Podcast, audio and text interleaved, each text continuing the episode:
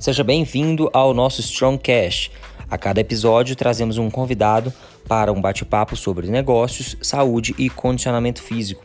Acreditamos que o desenvolvimento pessoal antecede o sucesso profissional e nada melhor que ouvir pessoas que transformam o mundo fitness no dia a dia.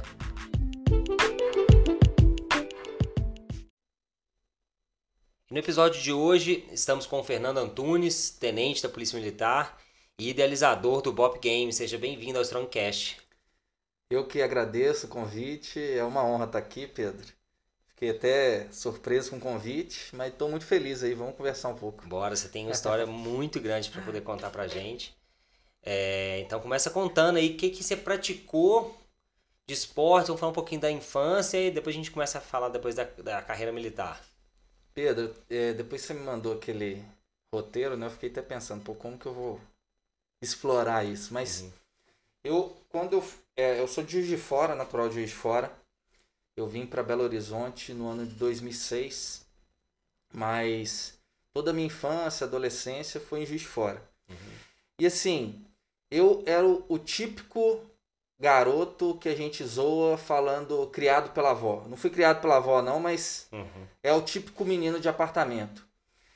E eu me conectei com o esporte, cara, quando eu tive uma frustração de uma seletiva que eu fiz pro Exército Brasileiro, com 17 anos. Aquela alistamento, Sim. né? E na época, eu não sei como é hoje, quando você havia sido aprovado em curso superior, você ia para uma escola de recrutamento de oficial da reserva. Sem curso superior, você ia para o recrutamento de soldado. E eu passei na seletiva, eu queria, e a grande maioria dos jovens não querem servir, eu queria. E aí tinha que fazer, no mínimo, uma barra. Um pull-up, né? Uhum. E eu não consegui fazer esse pull-up. Não tinha vínculo. Assim, o, o que eu praticava esporte era aquelas educação física lero-lero de escola, de jogar futebol, essas coisas. Mas é, nesse momento, assim, eu, eu vi que eu era totalmente sedentário. Não era gordinho nem nada disso, Uhum. mas não praticava nada à época. Isso é tem 20 anos atrás, eu tenho 37 hoje. E aí, não consegui servir no exército por conta disso. Um É. Uma barra, um pull-up te tirou do Uma exército. um pull-up. Era, era o alistamento obrigatório, Uhum. mas eu queria à época. Bem, nisso passou mais um tempo e eu optei por fazer o concurso da polícia. Também não tinha, não tem parente militar, não tinha nada que pudesse me influenciar para isso, era mais um- essa visão hollywoodiana de força de segurança. Eu vi em filme, Chuck Norris, Steven Seagal, essa galera toda aí. Uhum. E aí, cara, eu fiquei assim. Aí que foi que eu fui pra academia de musculação à época. Fiquei dois meses, eu ainda não fazia barra. E na polícia, o teste físico tem, preparatório, é, teste físico de ingresso, Uhum. também à época exigia no mínimo uma barra. Então eu, eu me lembro que eu fiquei praticamente dois meses para conseguir fazer essa uma barra, porque eu tava do zero. Eu não sabia o que era musculação. Então arrumei um, um- uma espécie de personal trainer lá à época Uhum. que me ajudava, me durava na barra e me dava leve e a maioria dos exercícios reforçando isso e tal. Até que no dia do concurso, eu me lembro que eu fiz duas barras, só que foi contabilizada uma. Porque a minha segunda barra eu meio que não estiquei o braço inteiro, coisa assim. Mas isso, isso marcou porque desde então, a partir daí, eu virei um tarado por esporte à época, né? Uhum. Então, assim, no próprio. Isso foi no curso de soldado, no ano de 2004, lá em Uhum. Juiz de Fora. Eu fiz essa uma barra para ingresso. Só que uma barra, ela. Que, que foi esse marco, é, não era suficiente para eu desempenhar Uhum. com excelência o serviço que eu ia me deparar pós-formado. Porque a Uhum. ideia da barra, né, dos membros superiores no ingresso da Polícia Militar e nos. A gente faz um, um, um, um- um exame bienal Uhum. avaliativo, é, por idade. Durante o ingresso não tem idade, é igual para todo mundo, mas depois que ingressou tem um bienal e os índices variam pela idade. A ideia do, do, dos membros superiores é você subir um muro, você pular uma grade, coisas assim. Uhum. Essa é a ideia geral. Então, por mais que eu tinha sido aprovado com uma barra, isso não, sei, não era suficiente. E a, a, o que eu tinha de característica à época era muita força de vontade, porque a minha visão, por mais que eu te falei que essa brincadeira de hollywoodiana, eu gostava dessas coisas, de operações especiais, SWAT. Uhum. A polícia é bem diferente do que isso que a gente vê no cinema. Uhum. Mas era a percepção que eu tinha na época. E era uma coisa boa, porque isso me motivava. Isso me fazia querer prender o ladrão, uhum. me fazia querer é, comprar camisa escrito polícia com muito orgulho da uhum. coisa que eu estava entrando. Então era uma paixão e não um serviço público. Uhum. Né? É, isso, isso só, só te interromper para perguntar uma coisa. Porque você falou que não tinha ninguém na família, né? Nada. Então foi meio que assim, a ideia dos filmes. O que, que você sentia na época era assim, um, um, desejo de justiça, de pegar que você empreender o ladrão, de pegar a pessoa que estava fazendo errado? O que você sentia essa vontade? Você consegue Cara, descrever é, isso? Era assim, é... hoje nós vivemos uma crise de é, em relação a, a você querer o serviço público por conta de uma estabilidade, uhum. né? A época, o salário não era muito bom então, assim, as pessoas que ingressavam tinha mais estava mais ligado à vocação de uhum. querer geralmente porque tinha parente alguma coisa assim então é, eu achava um barato essa ideia de polícia bem daquela daquele segmento mais investigativo o cara disfarçado Sim. o que não que eu vi que não era nada disso a gente tem serviço de inteligência e tal mas a realidade da polícia militar é completamente diferente. Mas essa era a minha percepção. Pô, eu queria me infiltrar, capturar os outros, essas coisas assim. Tanto é que tem tão umas histórias malucas no meu curso soldado, cara, de. É, na folga, o que acontecia? É um caso engraçado, né? Ainda bem que prescreveu, senão nem podia contar isso. Eles chegam. É, o curso era 12 meses. Uhum. Chegava a determinada parte do curso, a gente começava a fazer estágio no final de semana. Então eles entregavam um revólver 38 pra gente na sexta, final da aula, pra gente fazer o estágio no final de semana em algum quartel da cidade, né? Uhum. Escala. E a gente devolvia o revólver na segunda. Porque tinha uma companhia escola, um quartel uhum. escola, né? Que a gente passava a semana. E o final de semana era estágio. Acho que da metade do curso pra frente. E lá em Juiz de Fora, tinha uma área lá, que é tipo uma savassi aqui, é a região do Alto dos Passos. Aí, cara, eu comprei uma toquinha, tipo Denzel Washington, me, me achava o investigador, né? E curso soldado, soldado é a imagem do cão que a gente fala assim, é o cara é, tem tudo para fazer coisa errada. Porque ele acha que é o, o Batman e não sabe nem passar farda ainda. Mas enfim, foi meu momento. E aí, cara, eu tinha uma pochete uhum. clássica e um coldre de axila, clássico também. Tudo coisa de filme. De filme. Ninguém usa isso. Mas eu, quando eu entrei na polícia, a primeira coisa que eu comprei foi um Ray-Ban, um cold de axila, uma pochete e tal. E aí a gente foi para esse lugar, eu mais três amigos e tal. E de repente, é, um lugar cheio, aí de repente vem, a gente vê uma confusãozinha. E aí o cara fala assim: ah, roubou meu boné, roubou meu boné. Aqueles trombadinhos, você pega o boné e sai correndo. Aí, putz, igual o sensor aranha, né? Não, agora, vamos capturar de folga, a gente ali curtindo e tal. Aí já sai correndo, eu e mais dois. Aí eu era o, o, fisicamente melhor assim na corrida, né? Meu problema era a barra nessa época. Mas aí, aí os caras, pega ele, Antunes, vai Antunes, vai Antunes. Aí o, um ficou para trás, eles prenderam. Aí o que, que eu fiz, cara? Eu, igual filme, eu, um carro que tava saindo de uma vaga, eu peguei a carteira assim, né? Polícia, deixa eu entrar aí. Não peguei o volante, não. Mas entrei no carro do cara. Hoje eu vejo assim, gente, que absurdo. O que, que eu fiz? Se eu bato esse carro, se esse cara toma um tiro, sei lá. Loucura, mas era. É. E aí, cara, conseguimos pegar o boné e devolvemos o boné pro cara e tal. E assim, foi muito engraçado porque o que, que aconteceu? Minutos depois, a gente foi embora no carro do meu amigo. Encontramos alguns amigos do nosso curso que estavam fazendo estágio na região. Aí cumprimentando ele, a gente tava de folga. Aí ele falou, ó, cuidado aí que tem três caras armados correndo ali na região do alto espaço. Eles estão com a roupa assim, assim, assado. E era a nossa é. característica. Aí a gente falou assim, porra, vai dar merda, né? Então aí a gente já. Porque assim, a gente pegou o boné, recuperou, não, teve, não deu sequência, uhum. nem ocorrência. Mas alguém ligou que viu gente correndo com um revólver na mão, e era nós. Uhum. E os nossos amigos no estágio com rádio chegou essa mensagem e a gente, putz, se pegar nós, fudeu, acabou o curso aqui pra gente, né? Mas teve esse caso curioso. Então essa era a percepção, Entendi. né? De essa vibração, assim, de querer prender, de querer investigar, infiltrar. Na época era isso.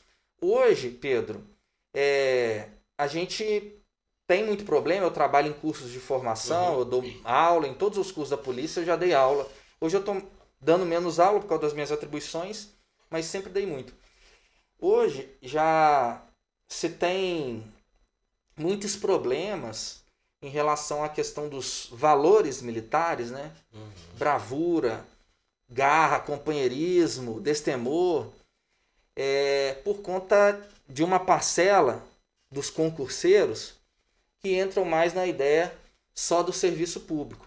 Então, assim, aí durante o processo de formação, é, tenta-se inserir mais essa parte dos atributos militares, dos valores, para tentar resgatar, ainda que a pessoa tenha entrado com uma visão mais de bater o cartão, tentar incutir nesse, nesse aluno que está formando essa essência militar do desses valores uhum. de honra, essas coisas todas, entendeu? Porque ninguém Entendi. entra com isso. Ninguém entra sabendo. Uhum.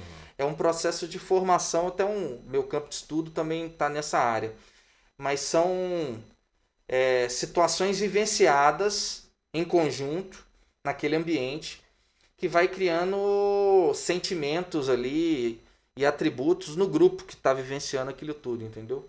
Então assim, hoje a gente tenta fortalecer isso para tentar resgatar mais esse espírito uhum.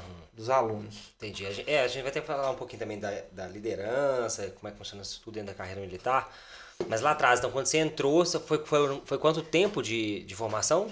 Então, eu entrei em 2004 no curso soldado, uhum. em Juiz de Fora.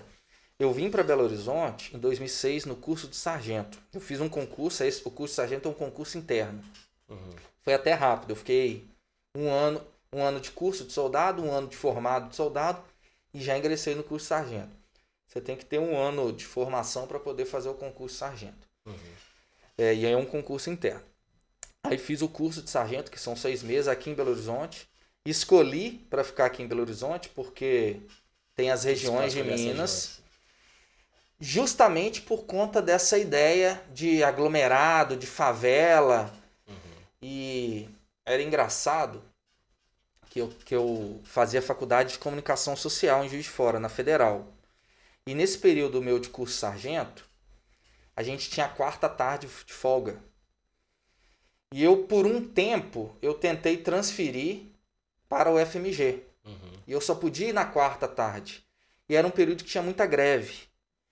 Então, assim, eu resumindo a história, eu desisti de tanta raiva que eu passei de lá e não recebi o documento, tinha que voltar outro dia e eu já não tinha quase tempo, quase tempo nenhum. Mas o que, que eu queria te dizer? Era uma emoção passar ali na Antônio Carlos e ver à nossa esquerda o aglomerado Pedreira Prado Lopes. Uhum. Que eu tinha, tinha aquela. Eu achava aquilo assim, o ápice do, do, da operacionalidade policial militar. E eu, eu desejava muito isso, entendeu? A época, novo, motivado com essas coisas. Então, nesse período aí, eu fiquei como sargento, aí formei como sargento, fiquei em Belo Horizonte, fui pro 22º Batalhão, fica lá na barragem Santa Lúcia, na beirada ali do Sim. Morro do Papagaio. Minha primeira ida lá também foi assim, emocionante. Eu imaginava que o tiro saía do batalhão pro aglomerado e do aglomerado batalhão, mas não tem nada disso. Uhum. Aqui em Minas é, não há lugar que a polícia vá, que a polícia não possa ir, ou que chegue recebida a tiros, igual a gente vê muito nos noticiários. Aqui em Minas, graças a Deus, não tem isso. É, mas era o que eu tinha na minha cabeça, né? Eu, é, eu desejava muito essas situações. É, aí eu fui para a companhia Tático Móvel, que, que a época era aquelas Blazer e tal. Uhum. Então, a, o batalhão era um batalhão que pegava os principais aglomerados da cidade. Papagaio, Morro das Pedras, Vera Cruz, Serra, Cafezal. Então pegava toda essa orla, inclusive aqui no Mangabeiras. Uhum. A gente fazia muita operação no Parque dos Mangabeiras, que uhum. sai dentro do, do Morro das Pedras. Não, Morro das Pedras não. Dentro da Serra. Da Serra. É, e aí, Pedro, em 2009 eu ingressei no curso de oficiais, uhum. que é um concurso aberto, tanto para quem é militar quanto para quem não era militar ainda, uhum. como se você começasse do zero, no, no que se refere à matriz curricular, né? Mas Sim. quem era militar continua sendo militar.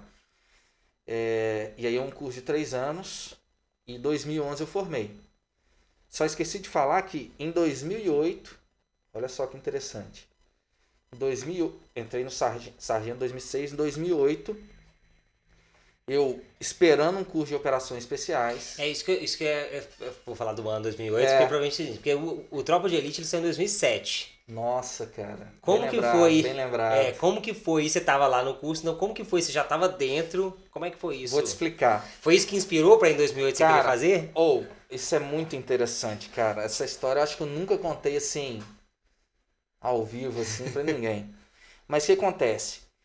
O 22º Batalhão, como eu te falei, uhum. muito aglomerado. Espírito de corpo da tropa muito forte. Nós éramos quatro viaturas por turno do tático móvel, uhum. que era a Blazer à época. E geralmente uma ficava a Morro das Pedras, uma na região da Serra, distribuídos assim, e sempre uma apoiava a outra. O comandante da nossa companhia era um capitão extremamente é, operacional e tipo assim, vibrador que a gente fala. Uhum. E um belo dia, a gente terminou o turno de serviço, meu turno era acho que de 8 às 18, alguma coisa assim. Aí no final do turno, o capitão, ele manda a gente para a salinha do auditório e fala que vai passar um filme. E, porra, a gente, tipo assim, cara, saindo de serviço, não queria saber aqui, de filme. filme. Tá vendo esses caras com esses filmes sabia, motivacional aqui? Nem sabia desse, que tava rolando os piratão ainda. Nem é, sabia. Que o primeiro foi assim. É. A gente nem, eu nem tinha conhecimento que tava rolando um filme desse e tal. E aí sentou na sala o nosso que tava saindo e o turno que ia entrar. Pois lá era uma TVzinha simples. Pôs o DVD. E a gente assistiu esse negócio assim de forma inédita. E, cara, é, eu não tinha feito curso de operações especiais, eu tinha feito cursos privados, uhum. com SWAT, com. É, curso privado que o, o uhum. profissional da SWAT vem Sim. e dá treinamento. Mas nem se compara ao nível de rigor de um curso de operações especiais. É, e aí a gente viu esse filme, cara, foi assim, uma coisa de louco, assim, um, uma emoção, e isso repercutiu nas semanas seguintes, durante o serviço pro bem e pro mal. Sim. Porque assim, aquela. Todos aqueles jargões. Aquele né? negócio do você que financia essa merda. É. Na nossa cabeça, todo mundo ali financiava o tráfego e a gente pilhado teve que dar uma. Por um período, não posso entrar em detalhes, né? É. Mas teve que, teve que dar um período. Teve que, tivemos que fazer um período assim para dar uma descontaminada, porque a gente ficou pilhado com aquela coisa. Era é. o cinema transmitindo um negócio que a gente vivia no dia a dia e, tipo assim, refortalecendo a nossa tese de combate ao crime, de combate à corrupção, aquela coisa toda, entendeu? Na uhum. figura do Capitão Nascimento. Porra, temos uma voz. Yeah. Foi mais ou Aquele menos cara assim. me representa. Foi mais ou menos assim a época, cara. E aí, isso repercute até hoje, Pedro. Uhum. O filme Tropa de Elite repercute até hoje no ambiente militar. Uhum principalmente nos cursos de operações especiais, que sempre foi uma coisa permeada de uma mística, mas é, sigilosa. Uhum. E o filme abriu para todo mundo. Abriu para todo mundo muita coisa. É, existe é, ci, ciência, a gente pode até falar sobre isso se você quiser, mas existe uma ciência por trás do processo de formação. Mas... Processo de formação e barra seleção, né? Porque tem a seleção também. Né? Exato. Né? O que que posso falar? Sim, claro. o que que acontece assim? O nosso para quem até está nos ouvindo e assistindo, né? É, isso a gente pode fazer comparativos com o ambiente empresarial nisso. O que a gente conhece de recrutamento e seleção clássico, o recrutamento é aquela a gente atrair bons candidatos, uhum. né? E a seleção é a gente selecionar os que têm o perfil adequado para a tarefa que vai ser desenvolvida. Nos cursos de operações especiais, é, o treinamento se confunde com a seleção. Uhum. Todo aquele período de curso ali, que varia de 3 a 4 meses, em média no Brasil, uhum. há países que têm cursos de até um ano. Chile, por exemplo. É, mas no Brasil varia entre 3 e 4 meses um curso de operações especiais. É um curso voltado para quem já é militar, uhum. que se a gente se eu fosse comparar, é como se fosse um curso de medicina em clínica geral. Onde, para ele operar em algum dos segmentos de operações especiais, ele vai ter que posteriormente especializar. Hum. Então, assim, esse processo de três e quatro meses, ele se mistura com a seleção propriamente dita. E, e Pedro, não só a seleção dos mais fisicamente aptos, mas sim dos mais psicologicamente aptos, mentalmente, mentalmente preparados. Uhum.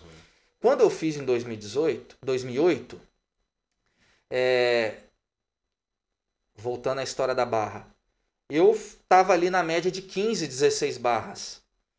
Eram os que mais faziam barras, assim, na seleção em 2008. Uhum.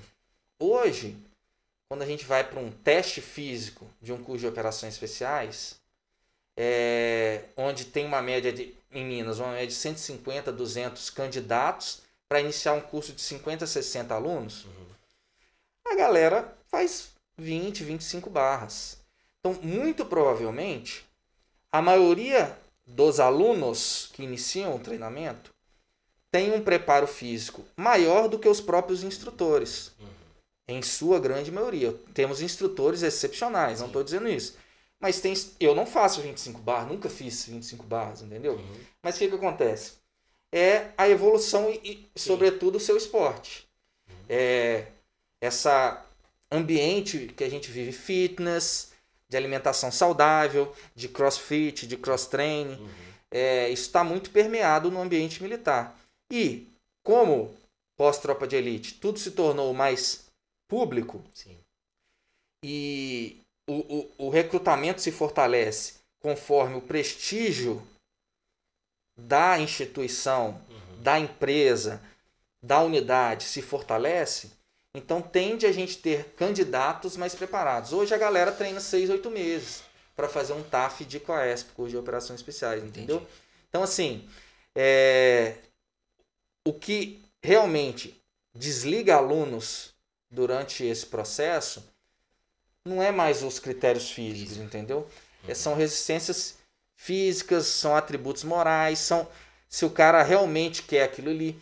Porque todo esse processo que a gente chama de rito de passagem, esses três, quatro meses, a gente poderia comparar dentro do, do ponto de vista da antropologia como é, um período onde no início a gente retira os. Como é que se diz? A gente retira do aluno ali o status que ele tinha antes de entrar. Não é retirar fisicamente, não. Mas a gente cria uma situação onde o soldado tem que depender do tenente e o tenente tem que depender do soldado. Então, tudo que ele era antes, ele naquele período a gente cria situações para que ele perceba que o trabalho em equipe é fundamental para ele chegar até o final. Já no, no meio ali desse processo todo, a gente começa a inserir, a, a, a antropologia chama de idiosincrasias. A gente começa a inserir os valores e atributos que o corpo de instrução né, uhum. acredita como os valores adequados para aquela tarefa. Então a gente começa a criar dramas induzidos, conflitos planejados, para desenvolver atributos que a gente precisa muito: coragem, companheirismo, espírito de corpo, porque numa operação real, aquele que está na frente de uma patrulha, por exemplo, ele não pode ter que olhar para trás para ver se tem alguém atrás dele. Ele não pode ficar na dúvida se ele está com uma segurança ou não. E ele não pode ter receio de fazer um adentramento ou uma, uma invasão, porque ele é a última ratio, ele é a última instância para cumprir determinada tarefa de uma invasão tática, de um resgate de reféns e algo assim. Isso é desenvolvido nesse processo de formação. Já ao final do curso, se a gente dividir ele em três, é o momento que a gente é, meio que recepciona esse aluno que está formando e mostrando que ele está entrando numa família de fato, né? Por isso que a galera tatua caveira, por isso que tem encontros anuais, por isso que tem é, um espírito de irmandade entre esse pessoal, a galera tem uhum. grupo, a galera se encontra depois de 10 anos. Por quê? Se, vivenciaram situações que depois eles vão dar risada, uhum. mas vivenciaram situações relativamente traumáticas do ponto de vista antropológico ou psicológico, mas que criaram um elo extremamente forte. Uhum. Então, assim, o cara chegou ali, fez o mínimo 10 barras, né? Pegando o exemplo barra de novo, ele consegue desenvolver isso com um bom treinamento, você sabe muito bem Sim. disso, né? Agora, o cara que na frente do instrutor divide a sua refeição, mas quando o instrutor não está perto, come sozinho, esse é mais difícil de você resolver esse problema, entendeu? Então é essa galerinha que, que ao longo do processo vai saindo. É isso que você falou uma coisa aí que é, é uma pergunta, né? Que existe, você falou assim, também de atribu atributos morais, né? Sim. E uma coisa que ficou muito marcada, pelo menos para mim, era o lado até nobre, né, do, assim, do, do, do Operações Especiais, né, do BOP, no caso lá do filme. É, como era assim, o mais nobre da polícia, que era só quem era assim, tinha moral muito elevada, tanto que a seleção deles pegavam lá, Aí você mexe com não sei o quê. E aí, é. e aí você parava, assim, você é corrupto, você tá já um jogo do bicho e não sei o quê. É, inclusive tem palestras, né, do. do esqueci o nome. Paulo Storani, é, Rodrigo Pimentel. Que, que, fez o, idealizou o filme, Sim. né? Dele contando, assim, que várias daquelas situações eram Sim. reais, né? Então existe tanto. Existia assim, uma parte nobre, tipo, se eu quero fazer parte de uma coisa mais nobre é, e aí esse nobre separa também esses atributos morais, e aí esse nobre também envolve coisas de corrupção. Então, assim, aqui é tipo limpo. Incorruptível. Aqui. É, incorruptível. Como é... é... que era isso? Como é que você se que sente assim, em relação a isso? É, o, o, o livro que deu origem ao filme, né, que é o Elite da Tropa, ele foi uhum. escrito por Rodrigo Pimentel e outros dois autores que eu não lembro. E acho que quem você está fal falando é o Paulo Storani, ele é ex-capitão do BOP do Rio, uhum. né? Então, assim, é... tem-se na história do BOP do Rio uhum. que era, de fato, uma tropa incorruptível. Na época, sem homens e tal. É... E o próprio livro relata isso. Que depois que começou a Operação do Papa, a Operação não sei o que, que aumentou o efetivo, se tornou um pouco mais difícil é, manter filtrar tanto, né? esse filtro de incorruptibilidade, até porque nem todos lá têm um curso de operações especiais. Alguns vão para a unidade com um curso também muito bom, mas que ele é mais enxuto, de 45 dias. Bem, na realidade de Minas Gerais, nós somos uma instituição em média de 40 mil homens. No BOP hoje, que atende todo o estado, é entre 80 e 100 homens. Então, assim, é, não, não, não, não, saberia colocar em percentual, mas acho que é menos de 1% isso aí. Do, do, do, todo, do efetivo né? todo. Do efetivo todo. Então, assim, 100% lá tem o curso de operações especiais, o que é muito bom. Né? Uhum. O nosso estado permite isso. A gente tem aeronaves, então se tem uma ocorrência em Unai que precisa deslocar, em uma hora, uma hora e meia a gente chega lá.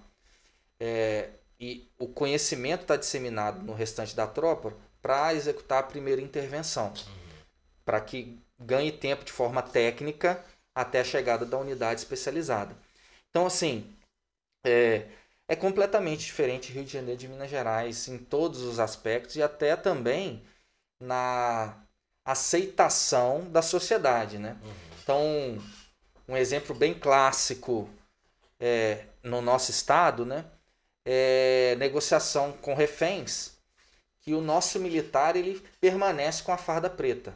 Tem muito estado que o negociador tem que usar uma outra uniforme, porque a farda da unidade em si traz uma mensagem não verbal uhum. que prejudicaria, teoricamente, a negociação, o convencimento e a rendição. Aqui, eu sou negociador por formação, é, era a área que eu estava no batalhão como chefe da equipe de negociadores. Então, assim, a gente tem a linguagem verbal e a não verbal, né? Então, por mais que a farda preta possa trazer uma ideia de afastamento, de medo, temor, a gente constrói ao longo dos anos e ao longo das negociações uma mensagem de profissionalismo. Então, assim, o que for negociado aqui vai ser garantido, vai ser cumprido, você pode confiar. Há relatos de anos atrás, do passado, que pô, negociava rendição e o cara se rendia e não cumpria o que ia ser feito, ou é, agredia o, o criminoso ali depois de, render, de se render. Então, isso não, não, não é uma lógica mais da uhum. atualidade em Minas Gerais. Então, nós somos acionados pelas tropas do interior. Há uma respeitabilidade muito grande. Não que seja um profissional melhor, mas é uma, uma atribuição diferente, com um treinamento diferente. Uhum. No, na nossa unidade, é, não estou servindo mais lá, mas eu me refiro assim. Uhum, sim. É, tem a oportunidade do militar, que é do time de invasão, que é a equipe que faz invasão no caso uhum. de refém. Ele tem a oportunidade de efetuar disparos e treinamentos toda semana, onde a maioria da tropa não tem.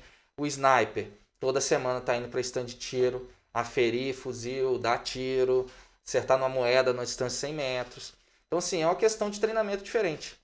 Assim como alguém da cavalaria, ninguém vai querer montar no cavalo sem ter um treinamento, é também a situação do BOP, o cara do canil. Então, são atribuições diferentes. A gente trabalha muito isso, a questão da humildade, para não se confundir com orgulho, prepotência, coisas assim, entendeu? Uhum. Então, isso é trabalhado muito no curso. Então, esse é um perigo dos processos de formação tanto no ambiente empresarial quanto no ambiente policial militar. Que isso que eu falei de antropologia, né? As idiosincrasias, que são as uhum. percepções dos instrutores. Se o cara tiver uma percepção, se, o, se os valores construídos foram valores negativos, o cara pode conduzir isso ao longo da sua carreira. É, quando eu falei de ritos de passagem, tribos indígenas, até aquele filme 300, uhum.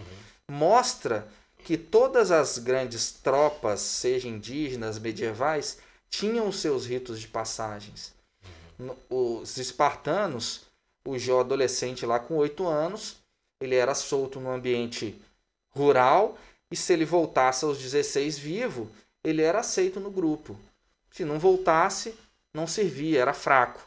Era o rito de passagem à época, para ele ser aceito. Então, quando a gente. É, e aí, entrando no filme, é, por exemplo, quando a gente vê aquele negócio de pegar o tênis e falar ah, isso aqui vale mais do que meu soldo, é, que eles chamam de espólio de guerra, aqui em Minas a gente não compactua com isso, de espólio de guerra, de ah, o sujeito está com tênis, está com cordão, é nosso, é meu. Não existe isso. Se for objeto de crime, a apreensão está no boletim de ocorrência, é entregue na, na Polícia Civil. Uhum.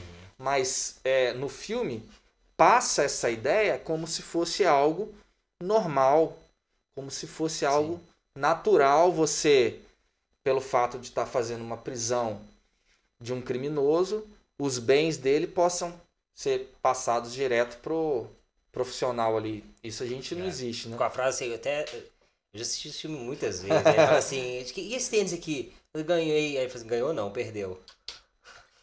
Justamente. Então assim, pior do que fazer isso e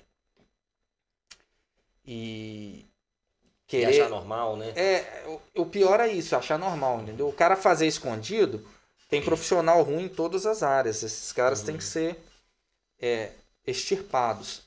Mas quando o filme transmite achar normal, é uma questão de formação, de antropologia ali.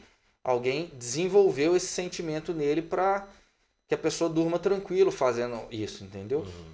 Sim. E aí você entrou na, na, Aí em 2008 você fez, você fez a, o, o curso, mas aí você, você conseguiu entrar. Fiz o curso, graças a Deus, aí formei e fiquei no então GAT, uhum, que era o nome anterior. É, fiquei aproximadamente um ano e passei no curso oficial, que foi 2009. E foi muito engraçado, Pedro, porque assim, teve momentos do treinamento que eu é, beirei ter que abrir mão dele. Porque que, duas coisas. O treinamento era muito era muito exigido fisicamente. Eu tive muita dificuldade na parte aquática, sempre nadei bem, mas no treinamento que envolve salvamento aquático e mergulho, eu tinha muita dificuldade por ter uma flutuação altamente positiva, no mergulho, é o seguinte, dependendo da densidade óssea, você tem mais facilidade de ir para o fundo ou para a superfície. Eu tinha muita dificuldade de ir para o fundo. No mergulho clássico, uhum. depois de formado, você usa cinto de lastro e tal, você aumenta o peso, vai para o fundo com facilidade. Mas em processo de formação, pô, você não sabe o que é neoprene, é frio. Você tipo, não usa equipamento, você tem um treinamento extremamente duro, rústico, para que, superado, você desenvolva a atividade com maior facilidade uhum. e esteja preparado para uma situação extremamente adversa. Então, assim, tinha provas de apneia dinâmica, de equipar e desequipar dentro da água, de ir para o fundo e pôr nadadeira, pôr máscara. Eu tinha muita dificuldade não da apneia, mas de conseguir ir pro fundo, entendeu? Entendi. Então esse foi o momento crítico para mim do curso. É, mas depois que eu formei, eu já fui logo pro CFO. E, e, e aí, cara, a gente costuma falar que no ambiente de operações especiais, dentro daquela ideia que eu falei de construir aquela coragem, né, de enfrentar perigo, é, o ser humano normal, ele geralmente se afasta de ambientes perigosos você vê um, um, fogo, você vê um tiroteio, qualquer coisa, a nossa tendência é se proteger, se afastar. Uhum. No ambiente da Polícia Militar, e sobretudo no curso de operações especiais, nós desenvolvemos um treinamento que ele foi denominado de Battleproofing, que se a gente traduzir chama prova de batalha. Uhum. Esse método ele foi criado pós Segunda Guerra, quando se, se observava que muitos dos combatentes tinham baixas psicológicas. O sujeito da, começava a surtar depois de ir para o fronte de batalha. Por que, que, que acontecia? Ele via seu amigo sangrando, morrendo. Uhum. E, e, no treinamento dele, ele não tinha desenvolvido nada semelhante, não tinha sido preparado para aquilo. A essência do battleproofing é criar treinamentos altamente realísticos que aproximem tanto fisicamente, psicologicamente e fisiologicamente o ambiente adverso, uhum. o ambiente de uma operação real. Então, por isso que em cursos de operações especiais a gente tem desconforto é, de temperatura, de alimentação, de água, de convivência, opera em situações adversas. Para que você deparando com uma situação semelhante, como se fosse uma caixinha então, armazenada. Já, é, já, já, não é estranho para você Já mais. não é estranho. Então, fisiologicamente, o seu corpo vai reagir de uma forma diferente. Não vai colar as placas que a gente chama, né? Então, assim, treinamento. Tela azul. É, tela azul. Ele é desenvolvido para isso Sim. não acontecer. Óbvio, nenhum ambiente de simulação representa 100% a realidade. Sim. Mas a gente busca fazer isso. O meu, prim, o meu primeiro momento assim mais tipo assim, que podia, que eu pude bradar mesmo, caveira, operações especiais, foi no fatídico 31 de dezembro de 2008, que foi uma super enchente que teve na Tereza Cristina. O GAT era ali. E eu estava de serviço nessa noite. Tinha formado recente do curso de operações especiais, vibrando, né? Queria que o mundo acabasse assim pra gente poder atuar. É, é mas assim, que tudo ocorresse bem. Mas aí, cara, a gente tava na Lagoa da Pampulha, tinha queima de fogos, e tinha uma equipe lá por conta de fogos tal, de prontidão. E aí começou a chover muito. Em determinado momento, a base do base do GAT na época nos chamou no rádio e falou pra gente ir para lá, porque estava inundando. E assim, a gente foi para lá o mais rápido possível, teve que parar a viatura no aquele batalhão que tem em cima lá, que é o batalhão de choque, o trânsito, em frente às pominas. Todo mundo colocou bermuda, a gente estava com short por baixo, o coturno e a camiseta, tirou equipamento, armamento e foi para a Avenida Tereza Cristina no nado. E a gente sabia que era a gente ou ninguém faria aquilo. Então, urubu passando do lado, coisa boiando, foi literalmente assim, os quatro que desceram, é, operações especiais mesmo, sem, sem medo, assim, sabe, desejando, faz, tem que fazer.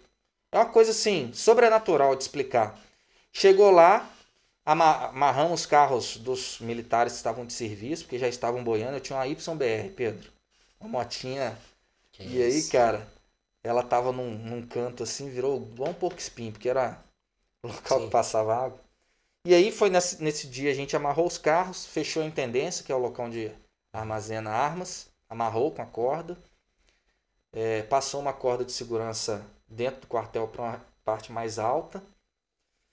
E aí fechou tudo e esperou a água baixar. Aí depois colocamos outra roupa. Na, no período seguinte aí teve que tomar remédio, leptospirose, um monte de coisa. Mas foi um dia assim, bem tenso. É, foi assim, o primeiro dia mais tenso pós uhum. Formar no curso de operações especiais. Logo depois eu entrei para o curso de oficiais, né? E fiquei três anos lá. Uhum. É, até uma pergunta que eu ia fazer mais pro final, mas como já entrou se falando das coisas mais marcantes, o que, que você considera aí que foram as vamos falar assim, as crises, né, ou negociações mais marcantes que você possa falar, que foram as que mudaram assim, tipo, pô, isso aqui me mudou, foi muito marcante para mim. Tiveram, teve, teve alguma ou algumas que você queira Não, contar? Sempre, sempre tem várias assim. É, mas uma que me marcou realmente, que assim, mudou um pouco até a forma de intervir. Isso.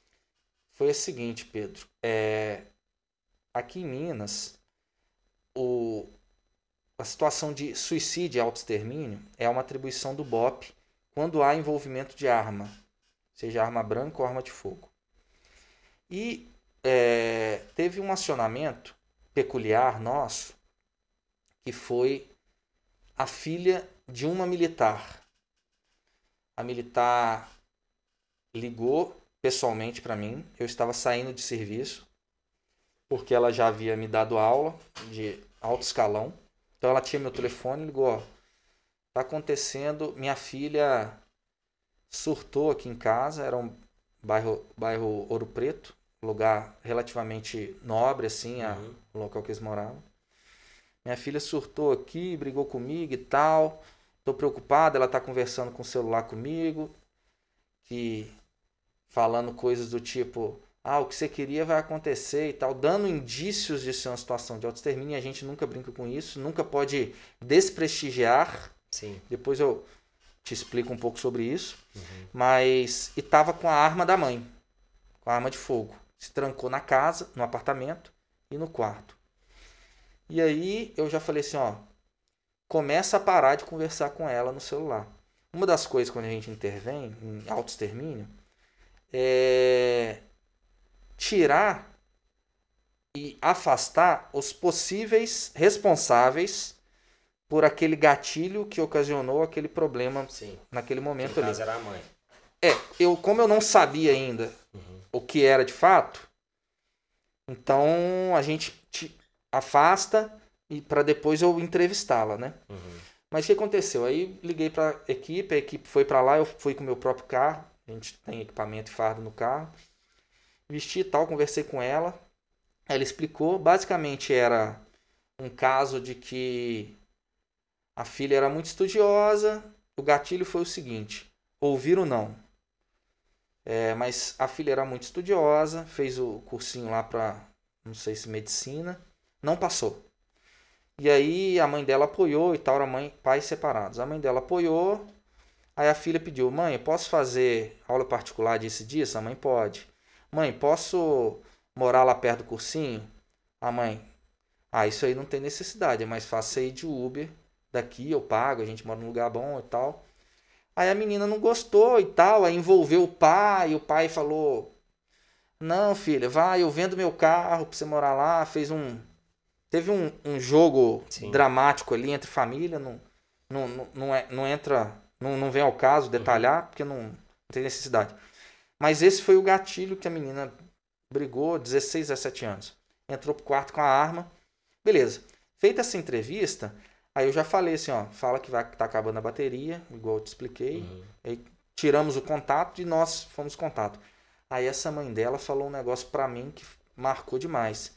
Ela juntou a nossa equipe, tipo assim, uma rodinha antes da gente entrar no apartamento, e falou assim: é, a vida da, da minha filha tá na mão de vocês. Porra, isso aí foi é um negócio assim. É, porque sinistro, se der errado, é, tá na sua mão. É um né? negócio sinistro, porque você já está envolvido emocionalmente pelo fato de ser um colega, colega de serviço. De aí falou isso, cara, assim, e aí pesa uma responsabilidade danada, porque eu era o oficial mais antigo ali, eu era um negociador e tal. Aí beleza, cara. Aí fomos lá na porta, é, começamos a chamar pela janelinha que tinha, a menina não respondia, não respondia, não respondia. Aí começamos a desconfiar, pô, será que aconteceu alguma coisa? Será que ela saiu daqui?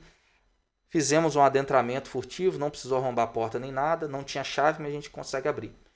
Abrimos, chegamos no quarto, a menina lá estava deitada com o celular, não estava respondendo a gente mesmo por porque não queria. por escolha? É, por escolha. Mas é, num primeiro momento pode parecer assim, pô, drama, fazendo chantagem emocional, querendo aparecer, mas para o negociador a gente nunca pode considerar isso. Uhum. Porque o suicídio é a junção de ímpeto, que é a coragem, com um instrumento, que é um remédio, que é uma arma, que é uma ponte, que é uma corda no pescoço. Se a pessoa tem uma faísca de ímpeto, pode ser o suficiente para ela praticar de fato. Sim. E o instrumento, ela estava com um instrumento extremamente eficaz, que é uma arma de fogo. Porque nem todo mundo consegue tirar a vida com remédio, é difícil. Nem todo mundo tem coragem de pular uma ponte. Pô, será que eu vou morrer mesmo? Enfim, é, é a junção dessas duas coisas. Então uhum. a gente nunca desprestigia. Que até quem brinca com isso tá com um problema de saúde mental. Uhum. Beleza? Então, assim, aí quando chegou, começamos a conversar com ela. É... Teoricamente, o protocolo é você é, tirou a, o, o, instrumento ali, tirou a ameaça, a ocorrência está solucionada, encaminha para o SAMU ou para o bombeiro uhum. para encaminhar para algum médico, alguma uhum. coisa assim. Ou a, a pessoa vai de bom grado ou é medicada, uhum. né?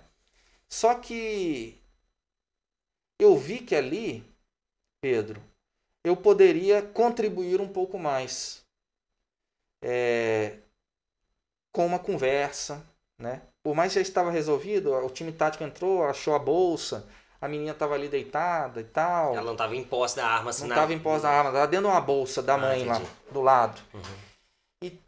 Um comportamento de adolescente meio assim, não, vocês não podem me ajudar, não, não, vocês não sei o que, assim, meio uhum, aversiva, meio fechada e tal.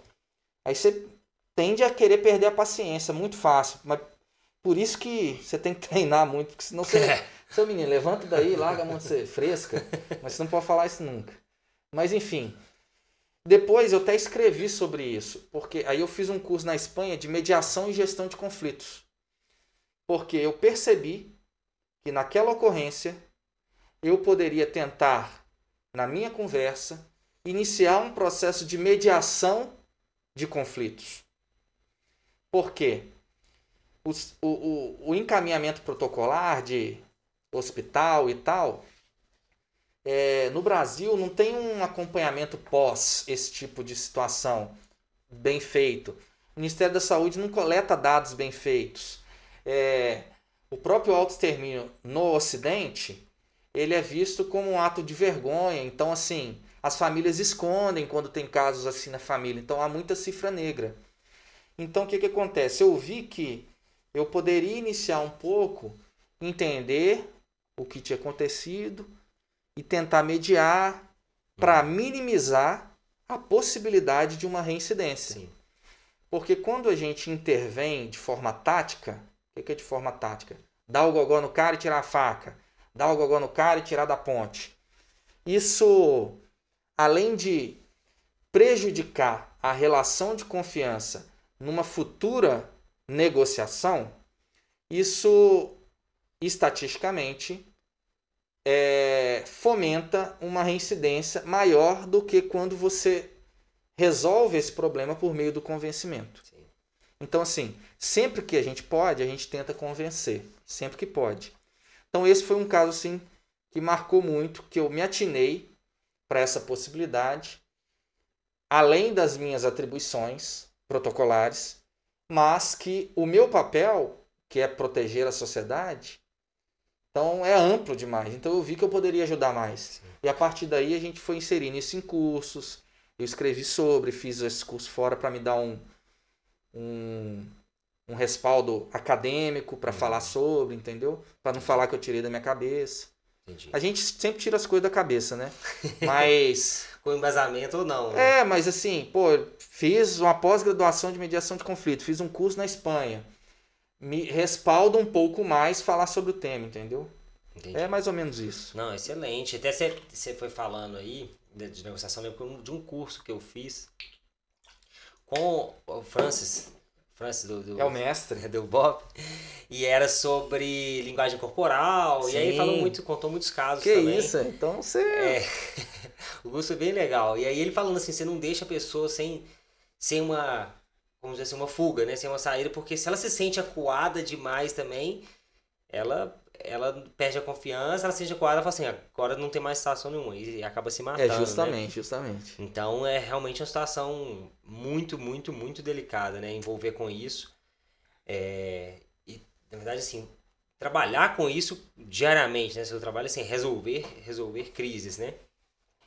É, ao longo de, dos anos, assim, da... Você já está com 16, 17 anos. 17 anos. 17 né? anos, né? Da, da, de carreira militar. É, a gente continua vendo assim grandes problemas no país. Vamos falar assim, tipo, a gente pode depois trazer para Belo Horizonte, né, uma coisa mais é, próxima da gente. Mas a situação de segurança pública no país é um, é um problema geral. As Sim. pessoas se andam nas, andam nas ruas com medo de serem assaltadas e existe, enfim, violência, tráfico de drogas e tudo mais. Como que você, assim, uma, um atuante né, assim, de dentro da, da área de segurança pública, como que você enxerga essa evolução ao longo dos anos? O que está caminhando? O que, que você sente que é, são possíveis caminhos para se melhorar isso? Porque tem que ter uma saída e a saída a gente tem que caminhar por ela. O que, que você enxerga assim, estando dentro disso? Né? Tá. Então, é, aqui falando como Fernando Antunes, né? não uhum. em nome da Polícia Militar, minha opinião tá. mesmo.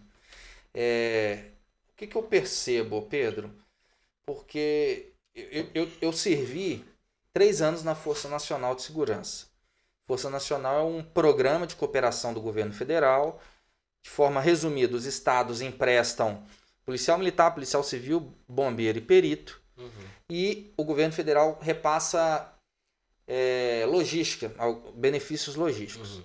Então, essa experiência lá, eu convivi com militares de todos os estados, todos os estados. E atuei em mais de 10, eu dei treinamento em mais de 10 estados do Brasil. Então, assim, pode-se dizer que eu conheci um pouco as realidades e, e todas as regiões. Uhum. Não todos os estados, mas todas as regiões sim. Então, conheci bem a realidade. É, o Brasil, cara, ele tem um processo de construção histórica onde existem muitos estudos da sociologia que tentam explicar um pouco o fenômeno crime, né? Vários, várias teorias da sociologia criminal que explicam o fenômeno.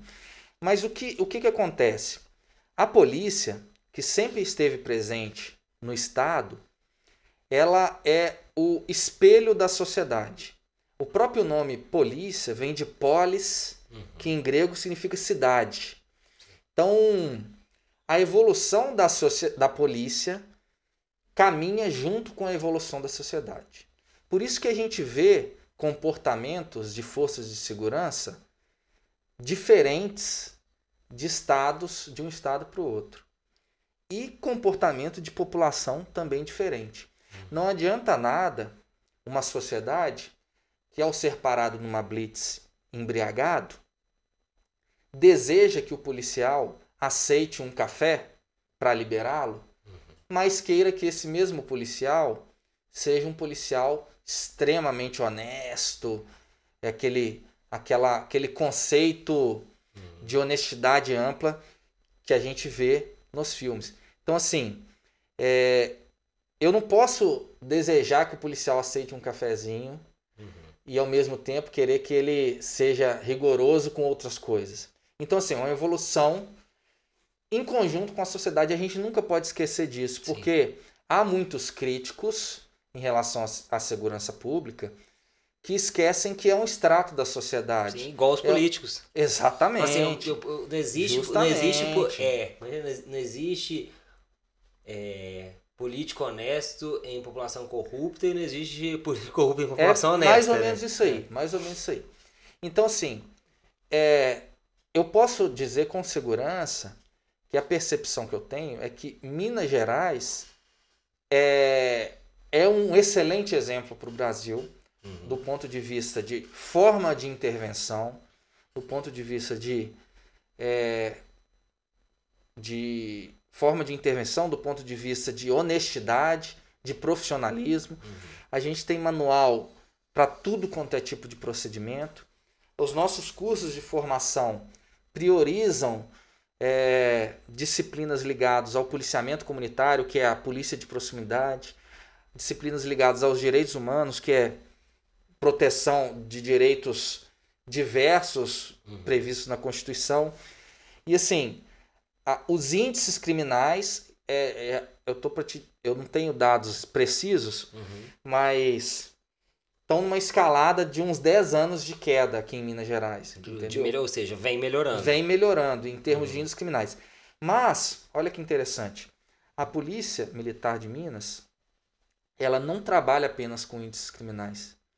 Ela trabalha muito mais com a sensação de segurança, que é algo difícil de se medir. Então não adianta nada não ter crime nenhum aqui na porta do seu, da sua rua há mais de seis meses só que mesmo assim você fica cismado de andar ali, de atravessar lá no Necta, tomar uhum. um negócio lá, determinado horário, entendeu? Uhum. Então, assim, é, e o contrário também é verdade. Um lugar que tem muito crime, mas você tá tranquilo porque você não vê nada. Então, assim, trabalha-se muito com estratégias de policiamento. Que tragam uma sensação de segurança elevada. Que você perceba a polícia presente, que você tenha confiança de tirar uma, pegar uma informação. Tem estados que você não tem essa confiança de pedir para tirar uma parar para pedir uma informação, entendeu? Aqui a gente vê muito isso. Então assim, é, eu vejo como em termos de estatísticas criminais uma queda muito positiva. Entretanto, não é somente com os índices criminais que a gente vai construir uma sociedade melhor há outros, outras ramificações que impactam diretamente. Questão de economia, questão de educação. Uhum. E um período com economia muito ruim tende a aumentar a índice criminal. A pessoa com baixa escolaridade, que não consegue acesso a emprego, acesso a outras coisas, não quer dizer que a pessoa desempregada vai praticar crime, mas é uma questão de necessidade fisiológica seja de alimento, seja de sobrevivência, de algo assim. Uhum. Quando a gente percebe é, IDH mais baixo, isso diretamente relaciona-se em questões comparativas com incidência criminal. Uhum. Então, assim, outras ramificações dessa engrenagem sociedade precisam também evoluir junto com a segurança, junto com a, com, com a, com a polícia, entendeu? Essa sim é a minha visão, Pedro. Uhum, entendi. e, e, você vê é, como um trabalho, vamos dizer assim, um trabalho político, entrando um pouco assim em política também, é, porque vários desses problemas eles eles estão lá em cima, né? Vamos dizer assim, é, faça uma, quando faz uma lei que determina como vai ser preso é, uma pessoa ou com quanto de droga, com quanto de maconha ela é presa e com quanto ela é solta, coisas desse tipo, são coisas que estão decididas lá em cima e aí isso faz com que a população carcereira aumente ou não. Sim, sim. Então são coisas que politicamente é, elas precisam ser seguir um caminho, né? E aí quando eu falo politicamente, nem entrando nada de partido, né? o que, que você vê é, politicamente hoje, né, é, tem uma uhum. diferença muito grande nos estados. É, e que isso, essa diferença realmente é bizarra quando você pega um estado tipo Maranhão e, e Santa Catarina. Totalmente. Totalmente diferente. Mas o que, que você vê, assim, é,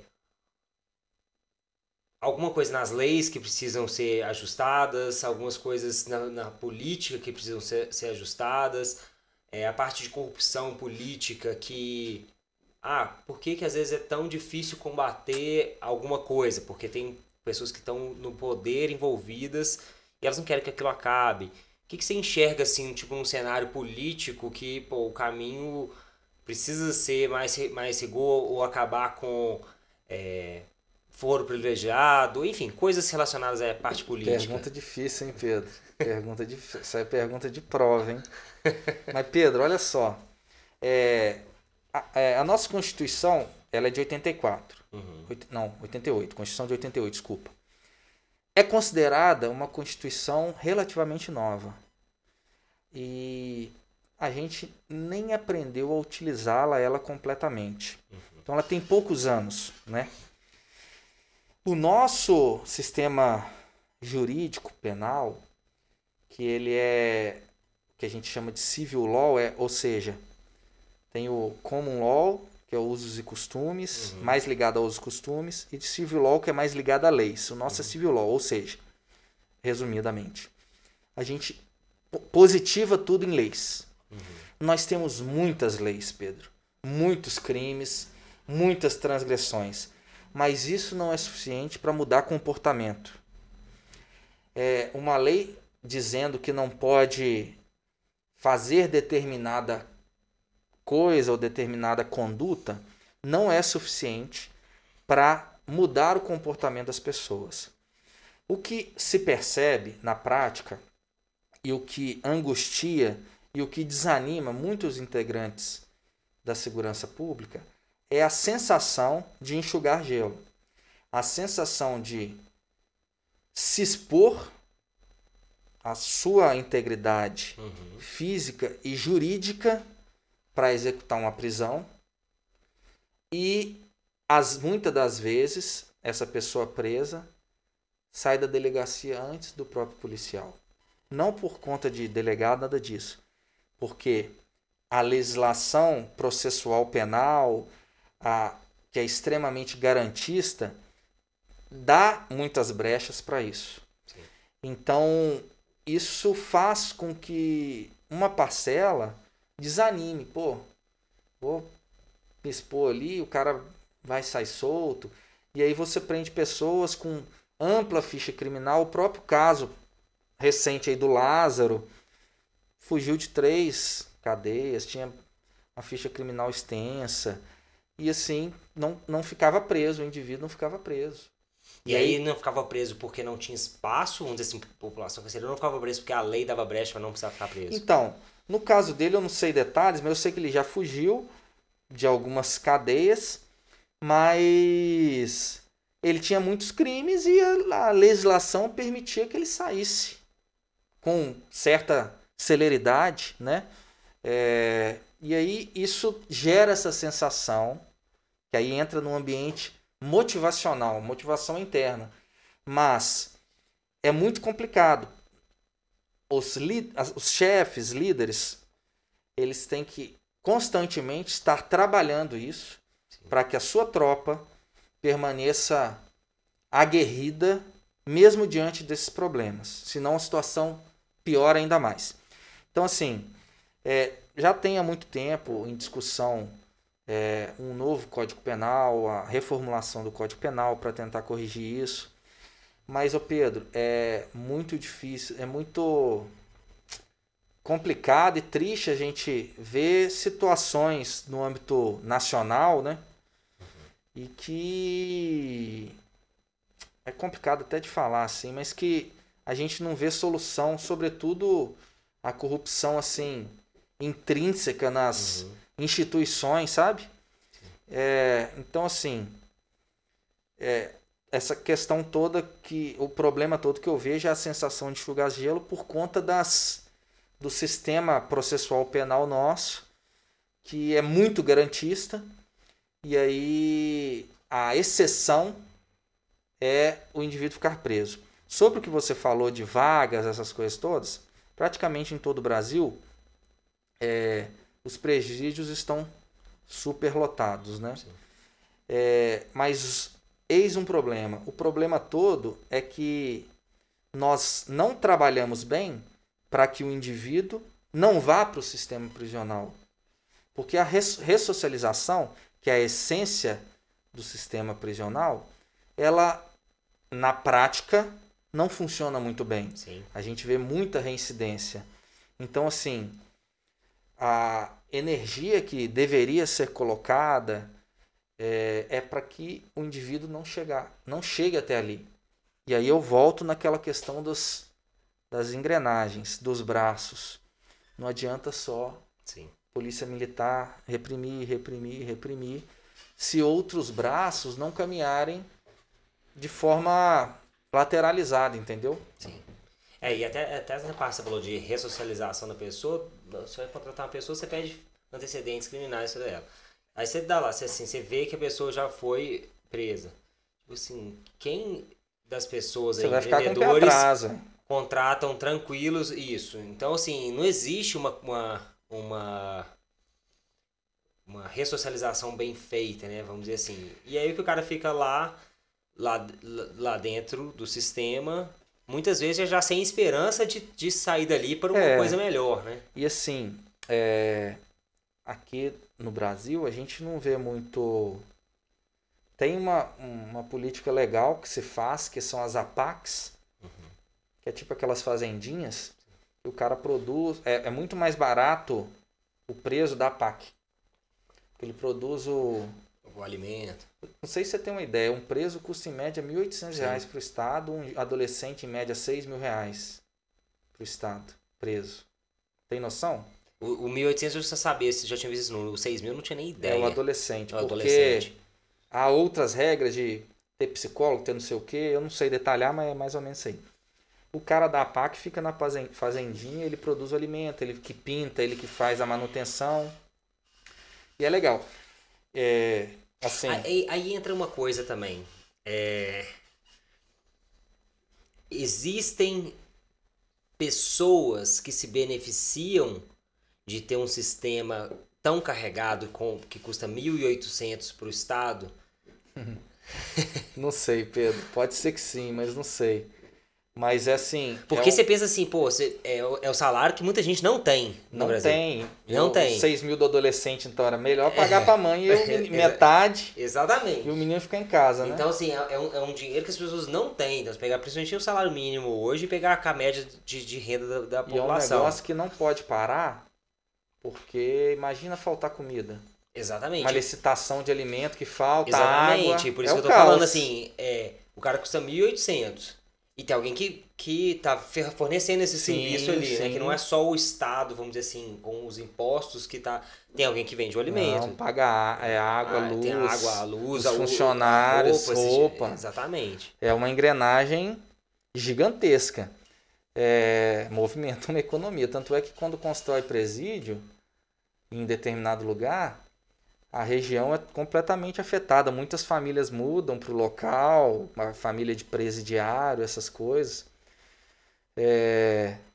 Complexo. Mas é complexo, é caro, viu? É caro, só sei disso. É. É, Fala um pouquinho, de, você falou, contando um caso, né, da, quando o cara no, nas operações especiais, ele precisa ter uma confiança muito grande que vai ter alguém atrás dele.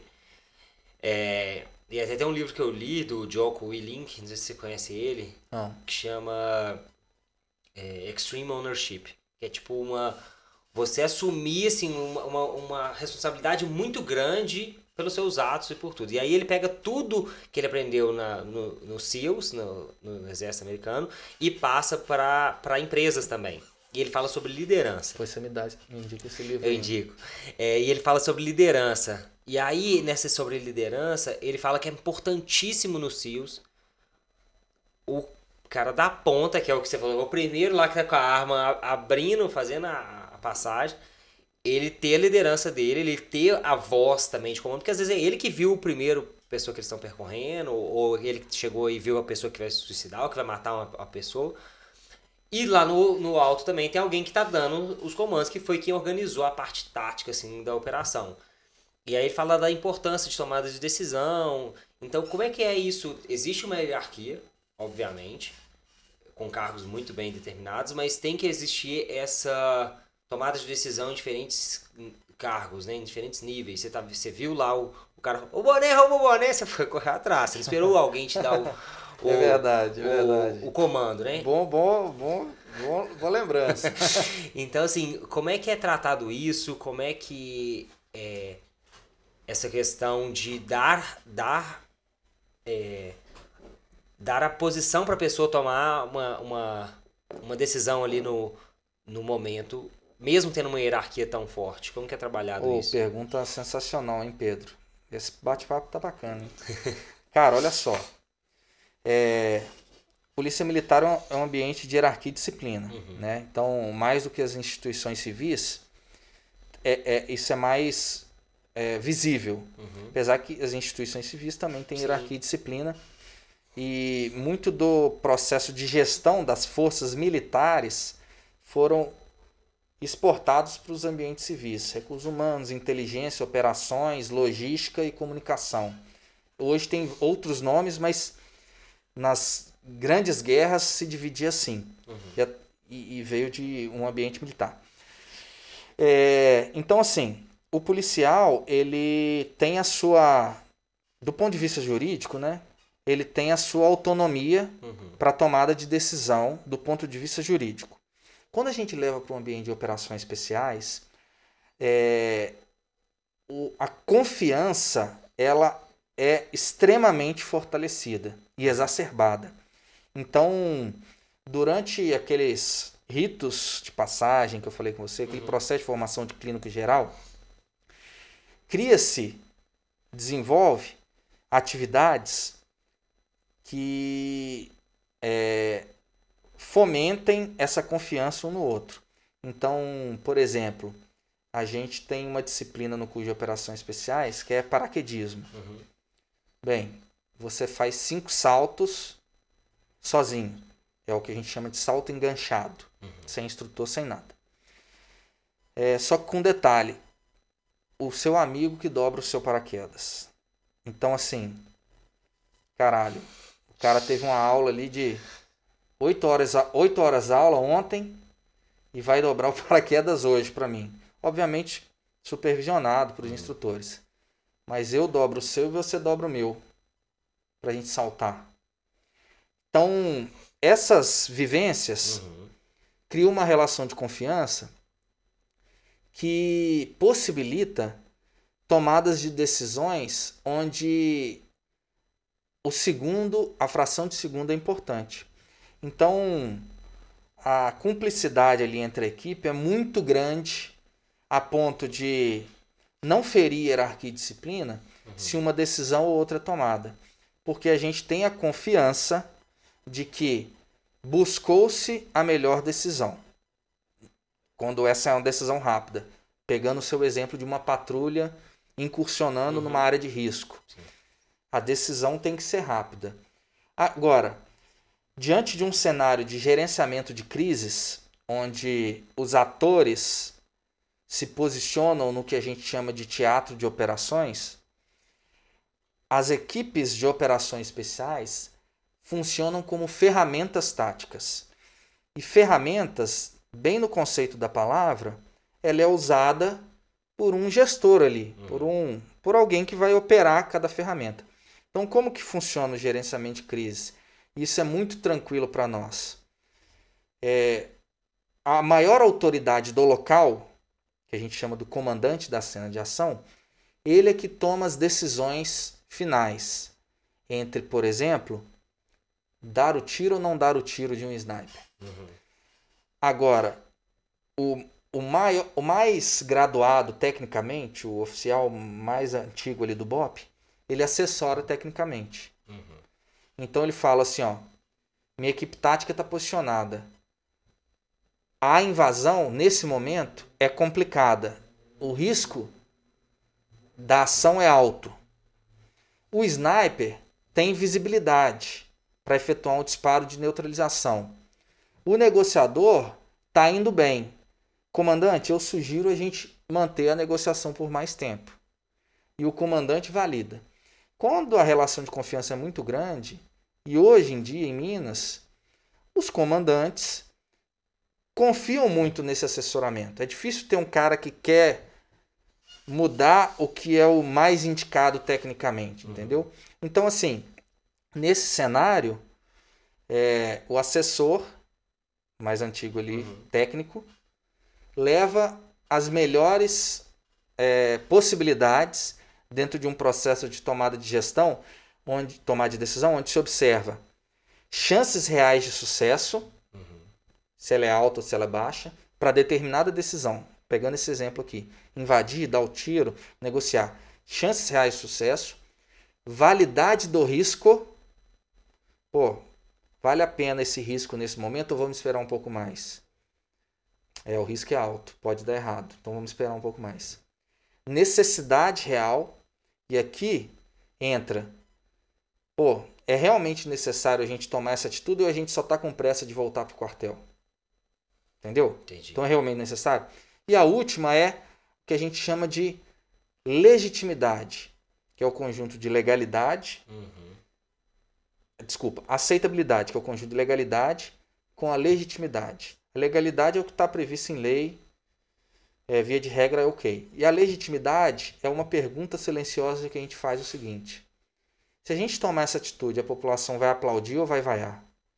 Se a sua resposta for vaiar, talvez você deva esperar um pouco mais. Mas isso é uma construção histórica Sim. e esse é o processo de tomar decisão teórica, teórico, né?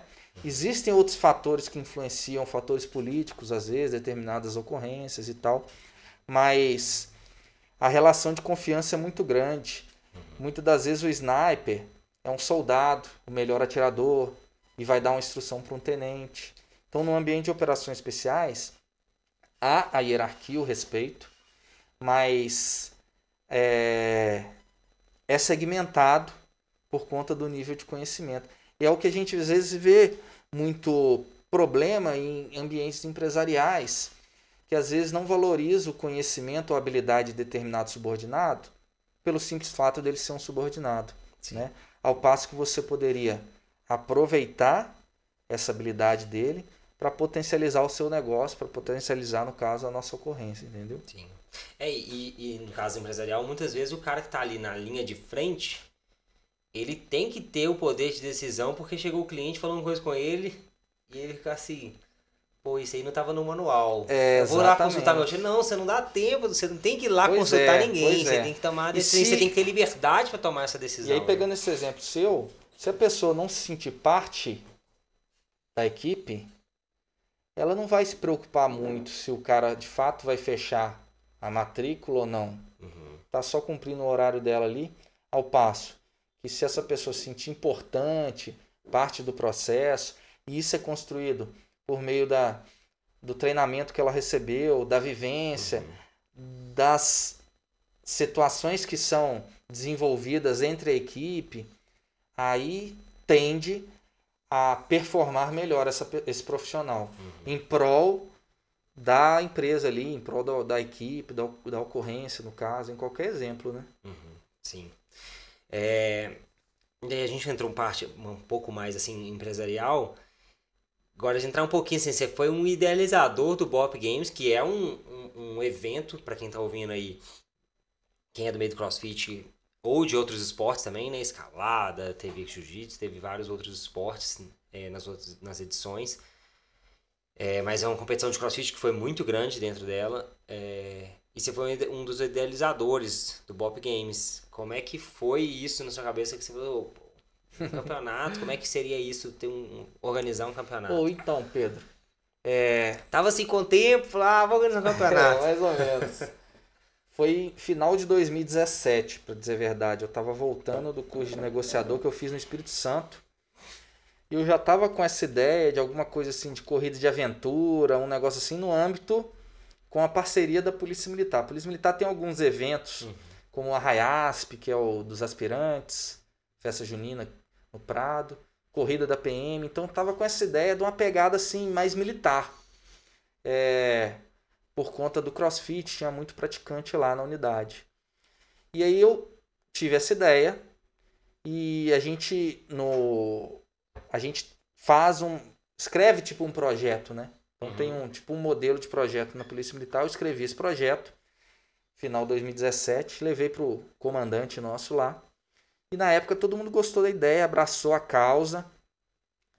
E tem uma uma organização que chama AFAS, que é Associação Feminina de Assistência Social, que é uma espécie de ONG Uhum. composta por esposas de policiais militares que a- faz assistência social de uma forma geral e promove eventos também. E aí a gente levou esse projeto para eles que abraçaram a ideia à época, começo de 2018, para fazer um evento com a parceria da Polícia Militar lá dentro da academia no Prado, academia de polícia. Né?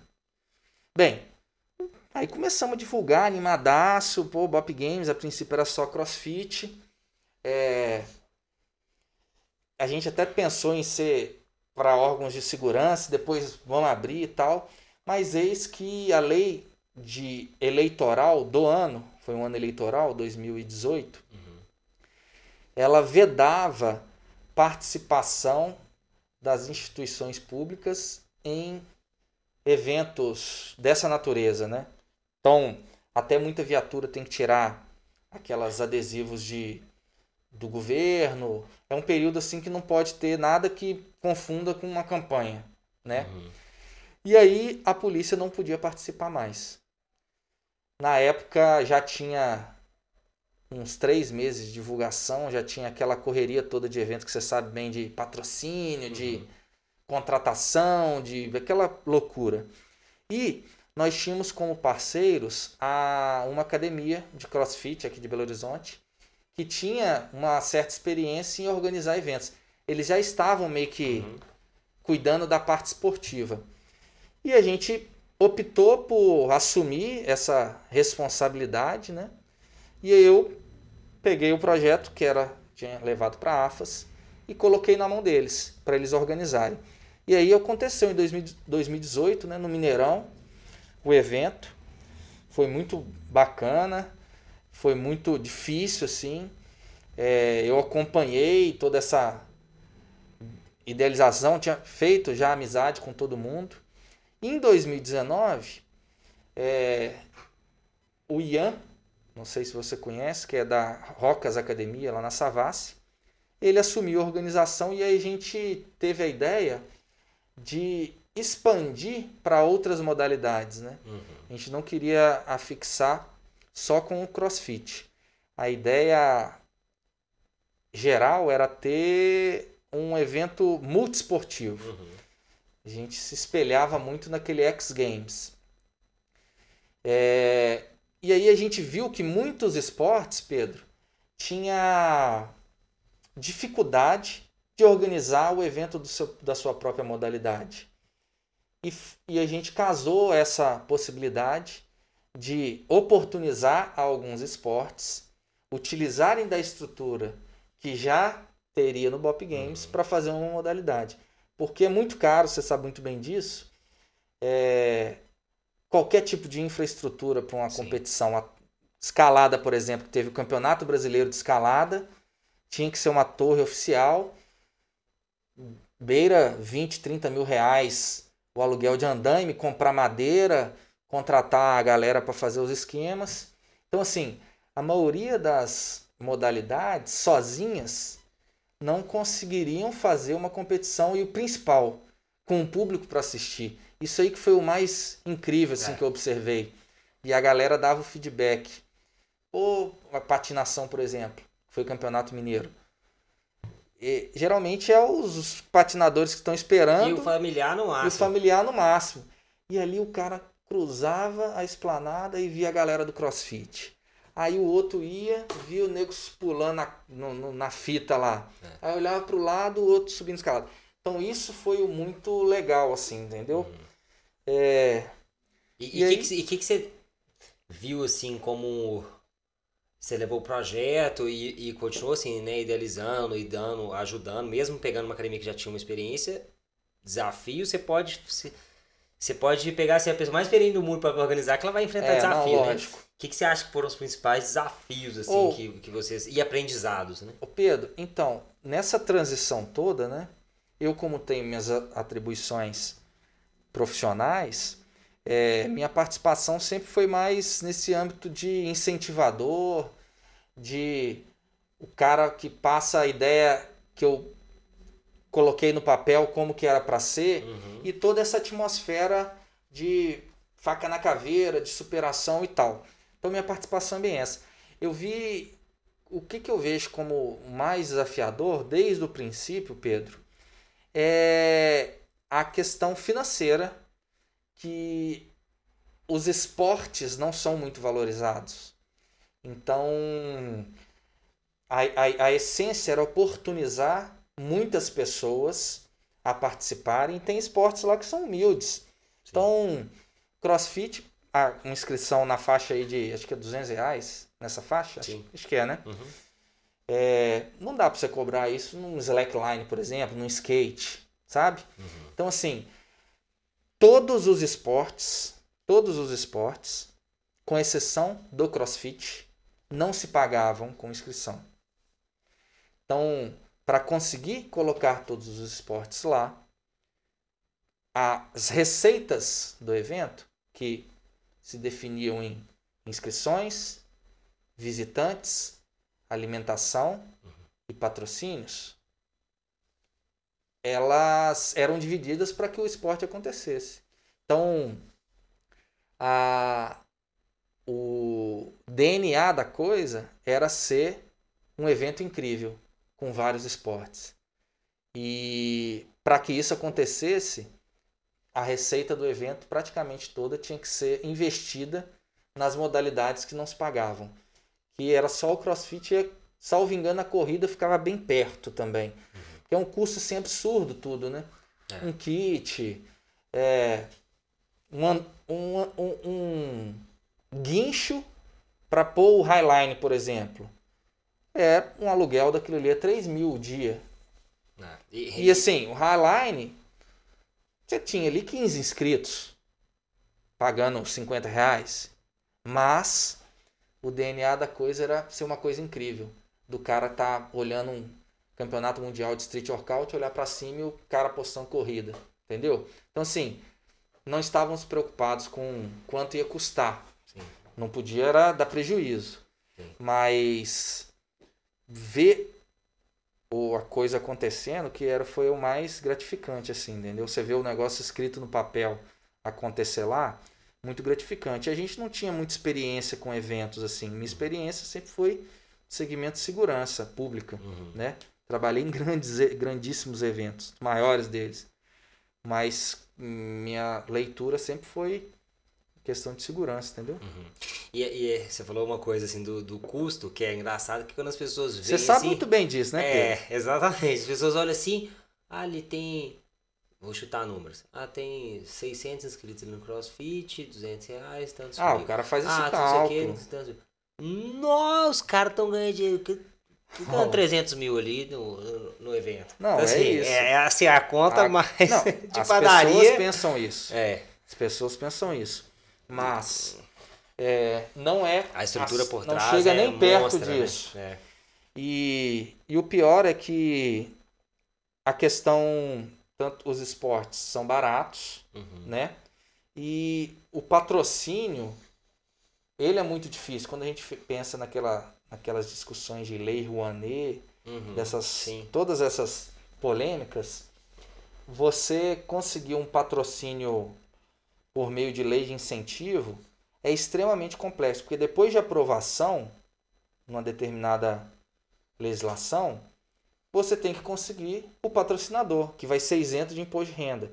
Então, alguém que tem 50, 100 mil, 200 mil para bater do imposto de renda é uma empresa que lucra Milhões. milhões no ano. E muitas das vezes o acesso a esses lugares é muito difícil. É.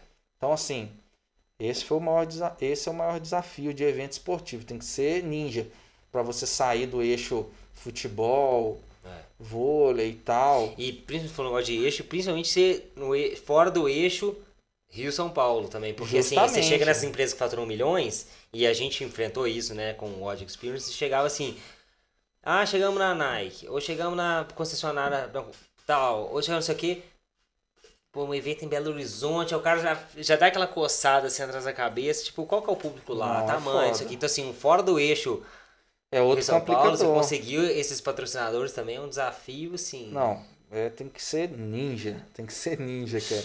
E, e, e a gente entrar agora em planos futuros, você fala falando de todos, né? Mas começando dele, o que, que você vê assim, de planos futuros pro Bob Games ano passado? Ele teve que ser realizado online, né? Porque pandemia e tudo mais. O que, que você tem de planos futuros para ele, para sua carreira? Daqui a pouco a gente não falou da saída né, das operações es- especiais. Você pode falar disso também. É. Conta um pouquinho aí. Então, planos futuros pro Up Games, lembrando aqui, para quem tá ouvindo, que eu sou só um entusiasta, Sim. tá?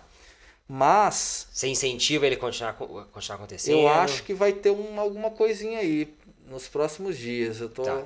ouvi dizer que tá, vai ter alguma coisinha nos próximos dias inédito no Brasil. Ouvi dizer, viu, Pedro? Tá. Um, um passarinho contou. Um passarinho contou. Eu não sei quanto que isso vai para o ar, mas tá para sair alguma coisa aí. Ouvi dizer Tá. aí. É...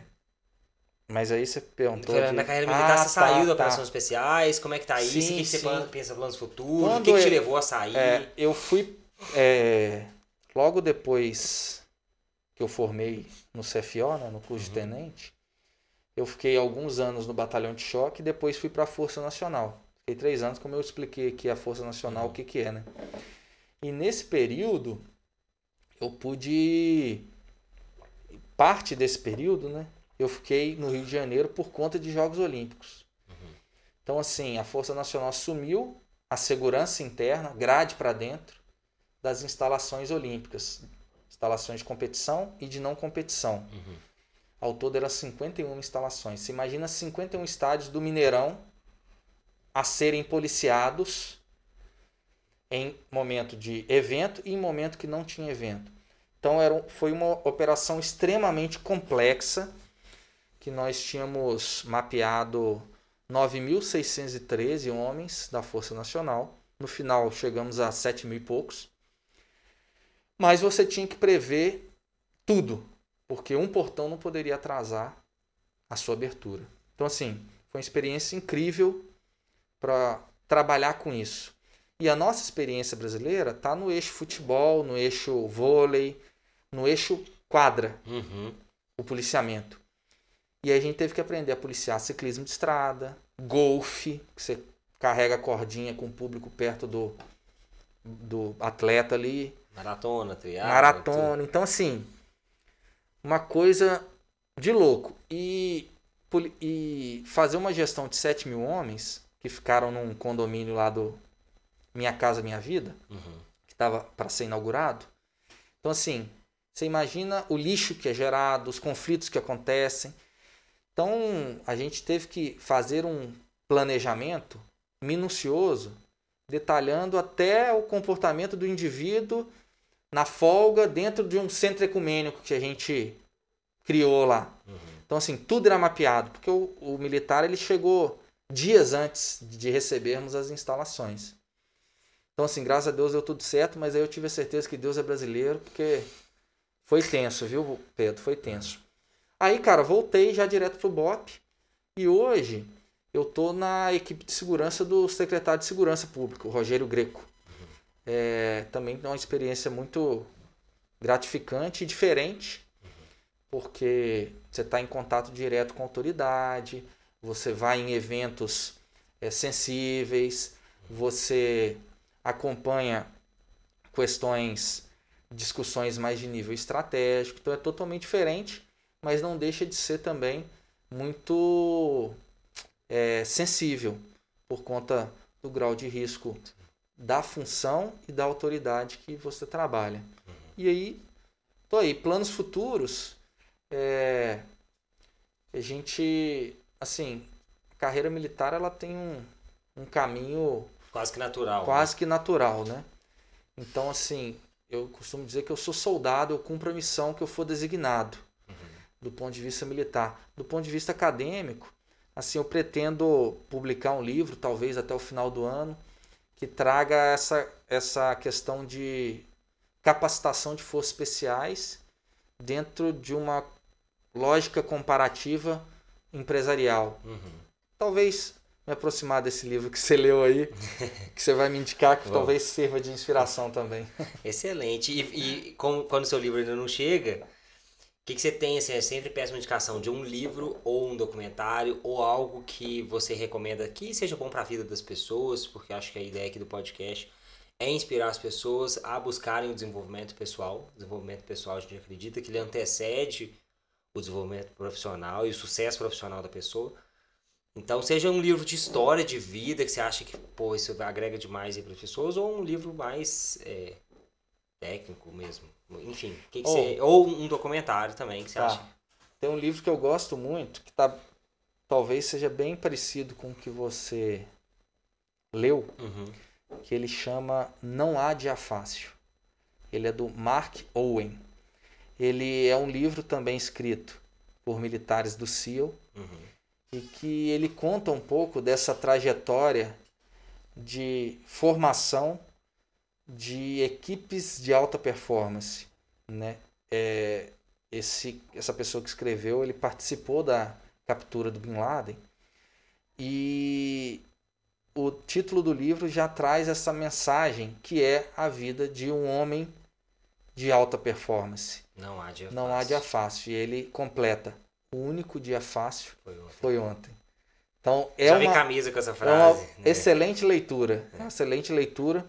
Porque de fato, o único dia fácil foi ontem. Cada dia uma batalha, um leão diferente, né? Excelente. É isso aí, Pedro. indicação. Fernando, obrigado por ter vindo, obrigado por ter contribuído com a sua história, com o seu tempo. Sei tanto corrido que é e quantas coisas você faz.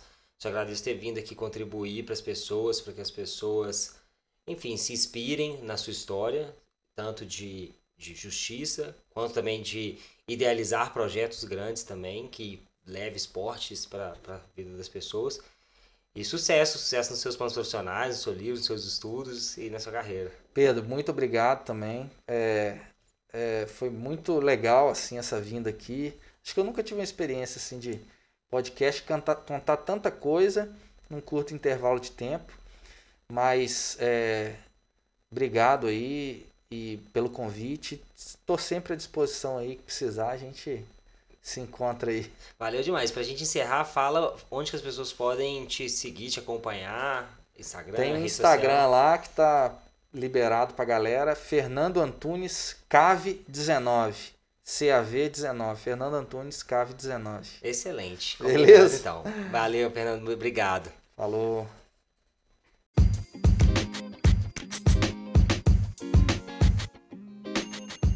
Espero que tenham gostado do bate-papo com o Fernando. Para acompanhar seu trabalho, basta seguir em sua rede social no Instagram. Curta, compartilhe esse episódio com seus amigos. Não deixe de seguir o Strong Blocks Training no YouTube e também no Instagram. Até a próxima.